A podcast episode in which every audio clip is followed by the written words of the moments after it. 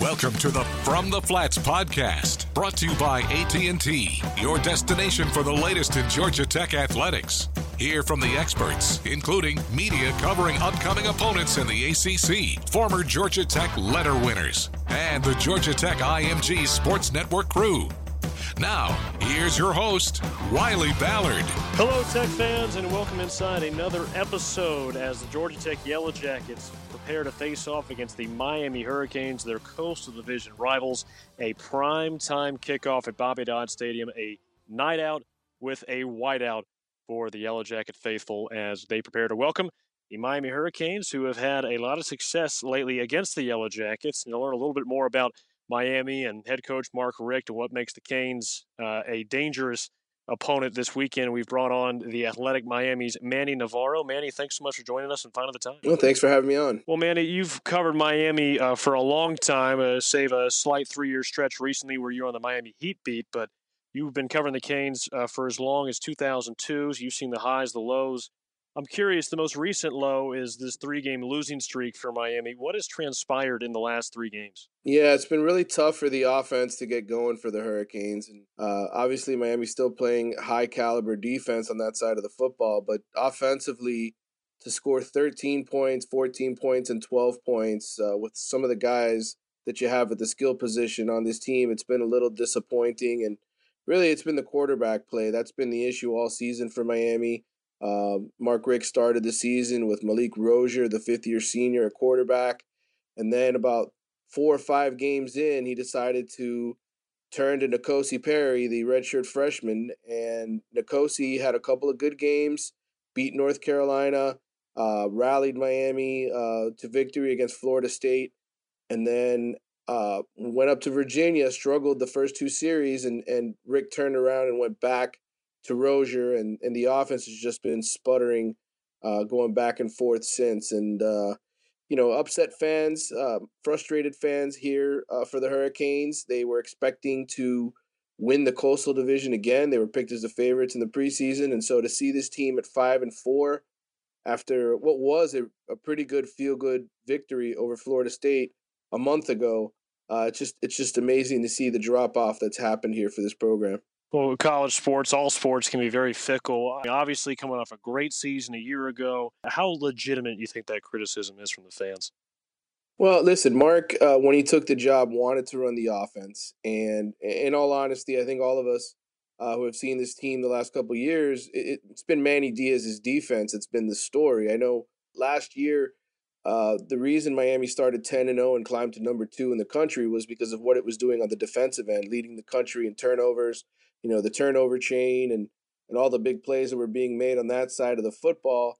And Malik Rosier was doing enough at the quarterback position to get the job done. But uh, you know, these last twelve games, Miami is five and seven overall, and the offense has really sputtered.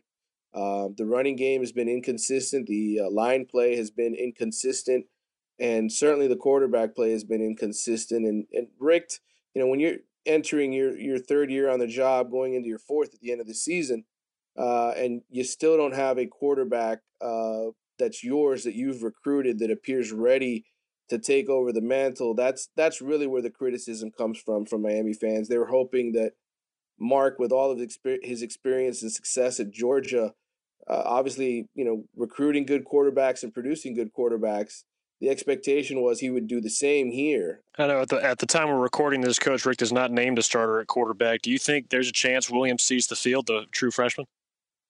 He could. Now, obviously, they're protecting against his red shirt. Uh, the new rule allows him to play up to four games. He played earlier this season. Uh, I think he had one or two series against Savannah State in a blowout, uh, played at the end of the game. And so uh, he's got three games left to play with. I would tend to think that Mark would probably not play Jarren Williams until he can get him on the field at home. You don't want him to go into a place like Georgia Tech and have to make his first real, uh, you know, appearance of his career there uh, on the road, where where you're counting on him to deliver so big. But I think if Jarren Williams shows in practice this week that he's capable, I, then then maybe Mark would trust him to play on the road. Well, we've done a disservice to Manny Diaz because we have not talked about that defense. You look at what Miami's got on that side of the ball. They've got a trio of linebackers: Zach McCloud, Shaq Quarterman, Michael Pinckney, who have started since they were freshmen. Gerald Willis, potential All American at defensive tackle, leads the world, it seems like, in tackles for loss and sacks. And you've got three seniors in the secondary. Is there a weakness in this defense? Well, if there is, I think it's some it's when opposing offenses can figure out how to take advantage of their aggression. Manny Diaz's style is to play downhill to, to make sure those linebackers are in the backfield. And I think we've seen it at different points this season where uh, either with the, with the right kind of play call, a screen, or um, you know, sort of uh, setting up in the backfield with sort of a wishbone type attack where uh, you know one one player misses a tackle and it can turn into a big gain against this defense. Um, that said, there are not many weaknesses, especially the way Gerald Willis is playing up front. He's played like an All American this season at defensive tackle for them, and uh, he's gotten some help. There's been some young guys at the defensive end position. John Garvin has, been a sensational sophomore for Miami up front, but really, I mean, between the secondary, all the guys that they've got back there, and the, and the linebackers you mentioned, there have not been many moments this season where you've said, "Hey, uh, Manny Diaz d- defense doesn't look good." I think Boston College is the one team that made them look a little ordinary, but that was only for three series to start the game when when BC went to this sort of hurry up offense. Um, that, that caused problems for Miami. Outside of that, I would say there have not been many mom- moments this season where this defense has looked out of place. Manny, before we let you go, what what's the rhetoric been like when it comes to defending the triple option against a team like Georgia Tech as far as the defense is concerned? Well, I mean, eh, Miami's obviously had some success against uh, Georgia Tech here the last couple years, but again, um, so much of, of, of what teams do against Georgia Tech, it's it's obviously to stop that triple option, but the way Georgia Tech can block on the edge and and and you know sort of create problems uh, on the edge. I think that's something Miami has to be aware of this week. Like I said, they play so downhill; those linebackers always coming in to make tackles in the backfield. Um, I, I, could see Georgia Tech uh, having some success. Um, one thing I would say is that uh, if Paul Johnson wants to throw a few wrinkles in there, a few trick plays, uh, Boston College and Duke have proven over the last couple weeks that that works. Uh, Duke scored its touchdown uh, in the second half against Miami with a couple of jump passes near the goal line, and BC ran a couple of sort of double reverse passes uh, that caught Miami's defense off guard. So I'm willing to bet Paul Johnson's got one of those up his sleeve this week. Uh, for the Tech fans who want to continue to get that other angle of this matchup from the Miami side, where can they find you and where can they read, the, read your work? Sure. You just got to go to theathletic.com and uh, click on the link to uh, the University of Miami, uh, and you'll find all of my stories on the Hurricanes there. Sounds good. When we come back, we'll visit with the Yellow Jacket letter winner who had an awfully big game against the Hurricanes the last time the Jackets prevailed back in 2014. That's up next on From the Flats. Second and four. Ball is on Georgia's eight. Handoff. Laskey inside the five and across the goal line. Touchdown, Georgia Tech.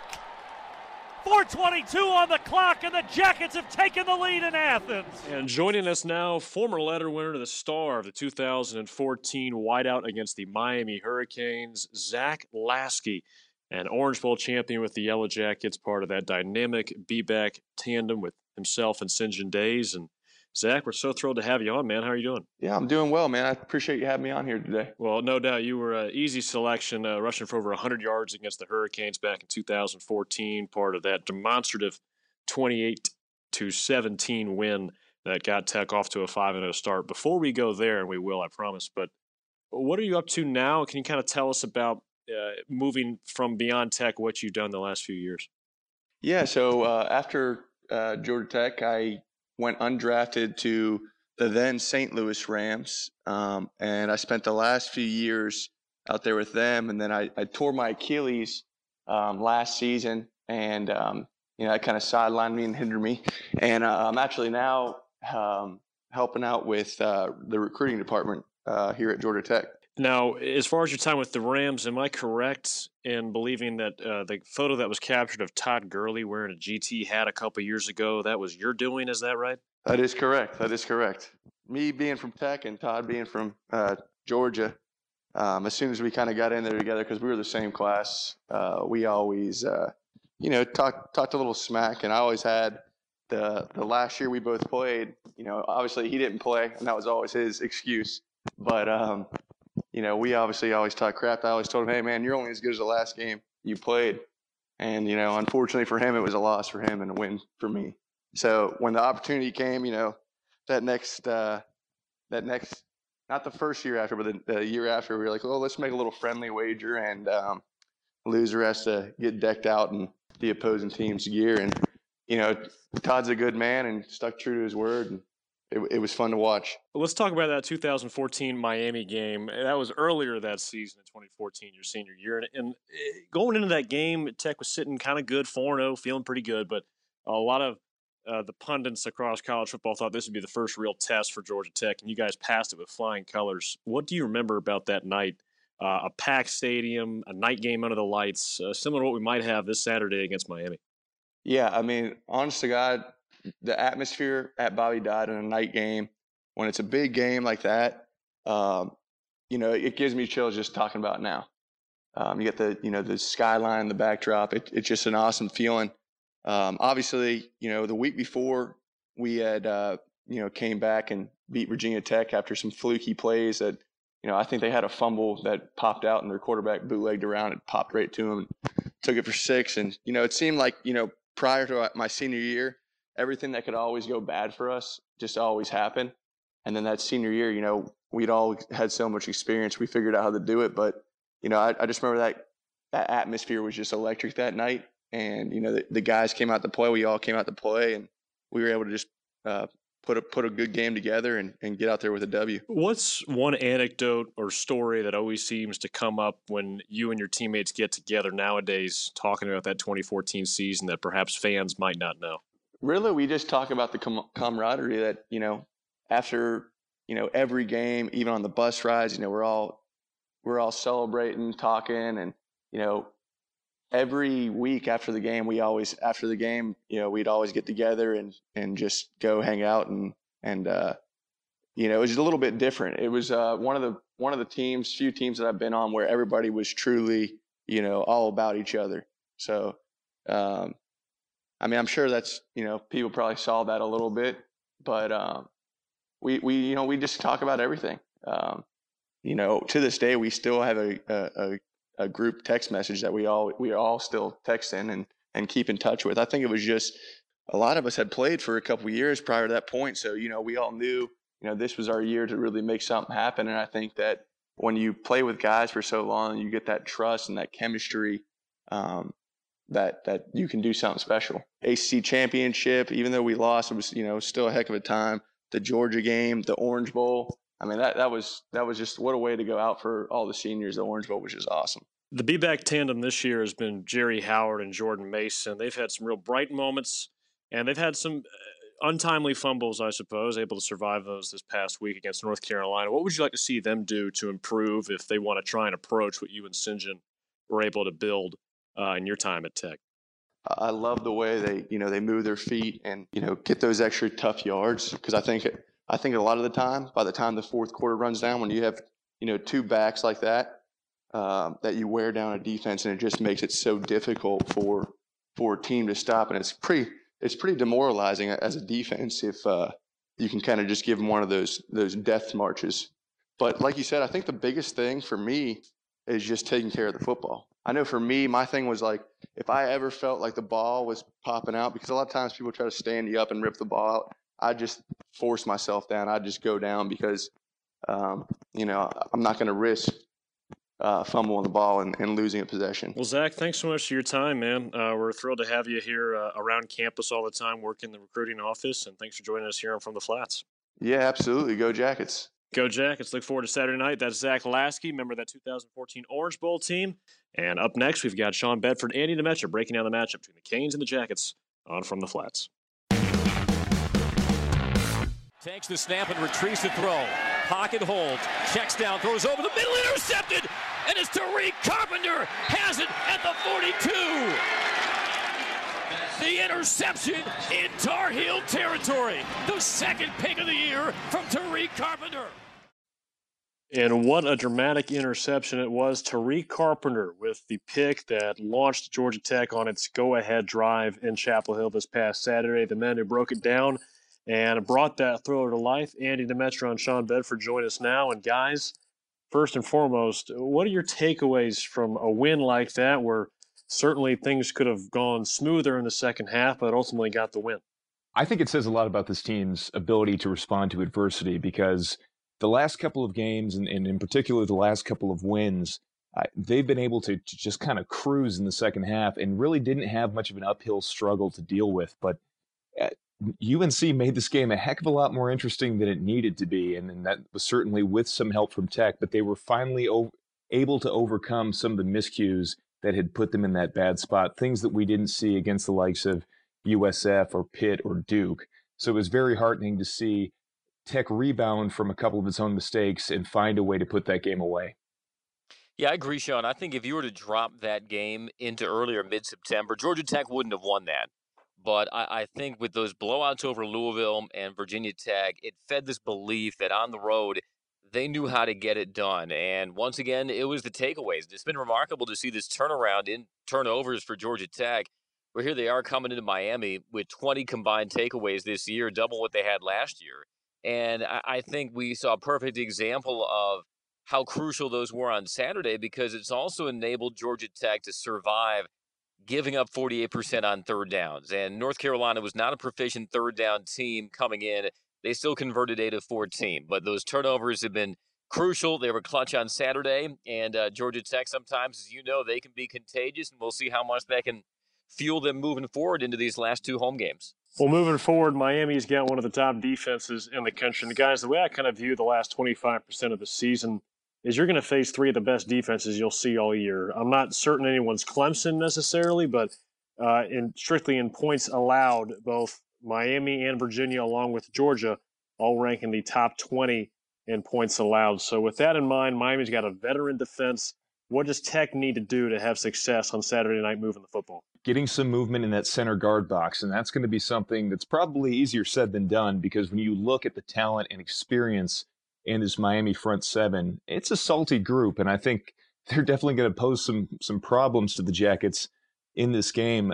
But I think when you're facing a defense like this, and particularly a really strong front seven, it helps to have a couple of chunk plays along the way and it's interesting because I was breaking down the numbers, Sean, and even though, yeah, Miami, they're second nationally in total defense, I looked at the number of rushing plays of 10 or more yards they've allowed because Georgia Tech leads the nation with room to spare in that category.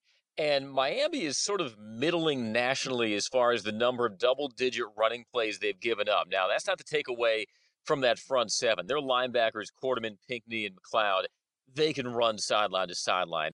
Gerald Willis III is maybe the best defensive tackle in America who doesn't get the publicity or the exposure that he ought to. What I'm looking for, guys, eh, is can Georgia Tech find ways to get the quarterback involved in the running game productively? You look at the last two years, we know that last year, TaQuon Marshall, 18 rushing yards versus Miami, that was a season low for him. The year before that, Justin Thomas, 15 carries, seven yards. Tobias Oliver and TaQuon Marshall uh, have both been so ultra productive calling their own number this year. That's not something that's materialized the last couple of times Georgia Tech has faced Miami. Especially when you consider what Tech was able to do on the ground last year, getting the ball out to those A backs and to the perimeter.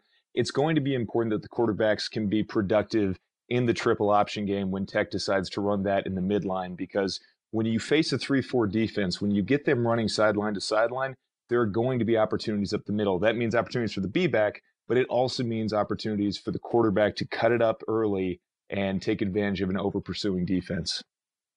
Well, let's talk about who Miami might have under center because Mark Richt has not come out and named a starter yet at the time we're recording this. Malik Rosier, N'Kosi Perry, two names that have swapped in and out throughout the season for Miami. There's even been some scuttlebutt that they might throw their true freshman Jarren Williams onto the field for at least a couple series on Saturday night. How much more difficult does that uncertainty make Nate Woody's job and Tech's defensive responsibilities entering this game? I think it makes it difficult just because you have to prepare for a couple of different offenses, really. And so, yes, the offense is generally going to be similar, but Rosier brings, uh, you know, passing ability, but also the experience that comes with having operated in this system for a while now and, and having led them last year to the Coastal Division title. But then you look at a guy like uh, Perry, who the fans have been really excited about coming into this game. And I think a lot of people think probably deserves a little bit more playing time than he's received. And he brings that dual threat ability that makes him really dangerous. You know, and you break down those two guys. Uh, let's not forget N'Kosi Perry. The last time he started on the road, which was against Virginia Tech, he got benched. Didn't handle the environment that well, and it cost him. Now, both those guys played against Duke. Neither guy really separated himself. The conditions might have had something to do with it. But Perry is more of an elusive runner. Rosier, like you said, Sean, uh, even though his completion percentage is not where he wants it to be, and that's been the knock on him this year is his accuracy, he's still a guy that can get you into the right play, who can avoid the mistakes. And, you know, so much of winning on the road is avoiding mistakes that can flip momentum and roar that crowd back to life. And, and that could be a very important intangible that uh, may result in, in Rosier playing a little more just given the circumstances. And yeah, you're right. This is a guy that led Miami to the win last year.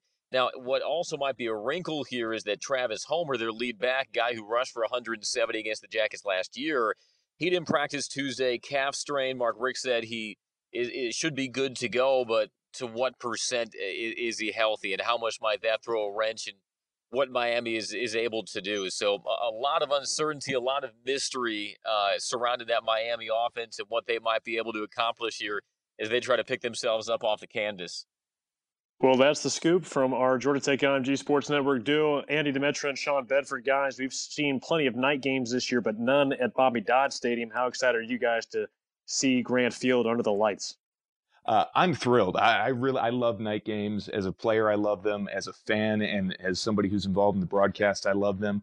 And especially for a game like this, if you have to make it to one game this season, make it this game, whiteout conditions, under the lights at Grant Field. There's nothing quite like it. Uh, Bobby Dodd Stadium is going to be rocking, and I can't wait for it. Yeah, and a chance to become bowl eligible with a win, chance to stay alive in the Coastal Division. You got the Calvin bobbleheads, you got the salute to the veterans. Whiteout uh, Miami, which always, I'm sure, raises the hackles of one Sean Bedford and arouses some some old uh, feelings of animosity that he might have. That's always fun to, to get a sense of that inside the broadcast booth. But uh, no, it's going to be a lot of fun. Can't wait to uh, bring you all the action under the lights. Sounds good. We'll start poking the bear, Sean Bedford, at 5 o'clock on Saturday afternoon. Into the evening, we'll be on the air, the Georgia Tech IMG Sports Network, a 7 o'clock kick. Georgia Tech and Miami. Guys, thanks for your time, and look forward to having everyone out at Bobby Dodd on Saturday night. You've been listening to the From the Flats podcast, brought to you by AT&T, your destination for the latest in Georgia Tech athletics. Be sure to tune into the Georgia Tech IMG Sports Network on game day for live coverage, and subscribe to this channel to get the latest news on the Yellow Jackets.